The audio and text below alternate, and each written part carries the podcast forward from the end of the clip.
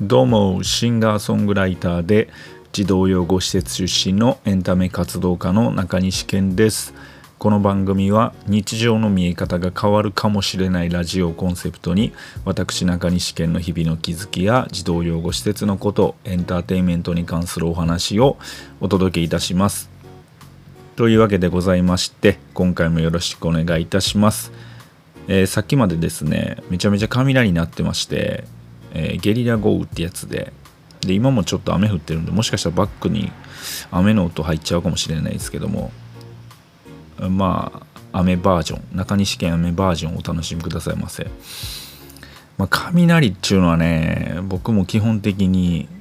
嫌いなんですよ。怖いんですよ。まあ好きっていう人はあんまりいないでしょうけど。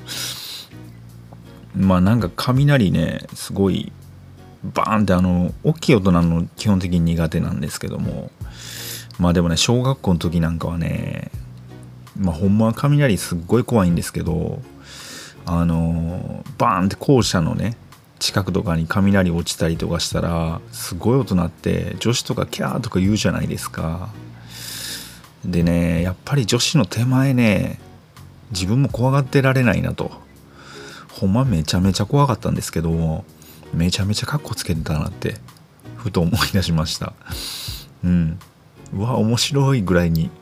言ってたん言ってたことを思い出しました。めっちゃ怖かったんですけども。はい。そんなことを思い出した日でございます。はい。というわけでございまして、えー、今回のテーマはこの人やり手だなと思う人というテーマでお話ししたいと思います。まあ僕が思うすごいなと思う人でございますね。うん。まあ、その人はどういう人かっていうと、えー、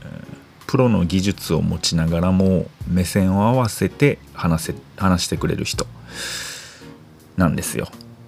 でここで言う目線を合わせて話してくれる人っていうのはうーんそうですね例えば大人が子供と喋る時に大人の人っていうのは基本的にこう大人の目線で子供にこう喋るじゃないですか。じゃなくてうんその大人の人が子供のこう気持ちになって子供と喋る。子供の気持ちになって目線をそこまで合わせて喋るみたいなイメージですかね。そっちの方が近いんかな。だから目線を合わして、えー、同じ立場でこう喋ってくれる人。っていうんですかね。うん、でねあのー、まあ僕音楽やっていって思うのがまあ自分もそうだった気がするんですけども、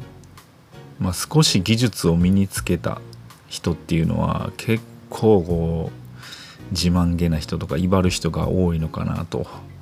いうふうに思います。はいまあ一概には言えないですけどまあそんな気がします。でやっぱりこうなんでなんだろうって考えた時にそうですね練習っていう行為があるじゃないですか、まあ、何をするにしても技術を磨くには。でこの練習というのはまあ別の意味で言うと常に自分を見つめるっていうことなんやと思うんですよ。でそれは時にはえ自分の思っている常識すらを疑うことやと思うんですよ。自分の思っているこれは正解やと思っているけど果たして正解なのか違う方法があるんじゃないかっていうのを常にこう見つめていくそれを寄せては返す波のように繰り返してで技術を磨けて磨き上げていくっていうのがまあ練習の意味やと思うんですけども、まあ、やっぱりこの練習をめちゃくちゃやってる人っていうのは、まあ、それだけ自分を見つめているっていうことやからまあなんかね人の弱みとか人の何でしょうね脆いところとかっていうのもやっぱり知っている人が多いんかなと思ってこうやって目線を合わせて話してくれる人もいるのかなというふうに思います。でねやっぱりうん何でしょうね僕もこう時にやってしまう時があるなって思うんですけどもこう誰かを下げて自分の価値を高める人っているじゃないですか。うんそうですねそういう人もやっぱりいてると思います。えー、まあこれはね本当に僕もそうならないように気をつけていきたいなと思ってます。まあその誰かを下げて自分の価値を高めるよりも、うん、その誰かのその人の生き方をこういう考え方もあるんだその上で自分の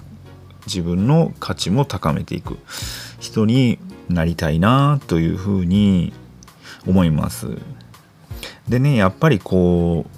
う目線を合わして話してくれるとすごいこっちも心が開きやすいんですよね。これはすごい、えー、思います。でまあこれは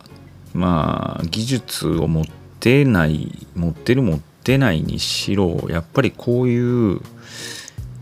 ね相手の目線に合わせて話す人っていうのはまあそれだけですごい僕はすごいなって思います。はい。というわけでございまして、えー、今回は、えー、この人やり手だなって思う人についてお話しさせていただきました。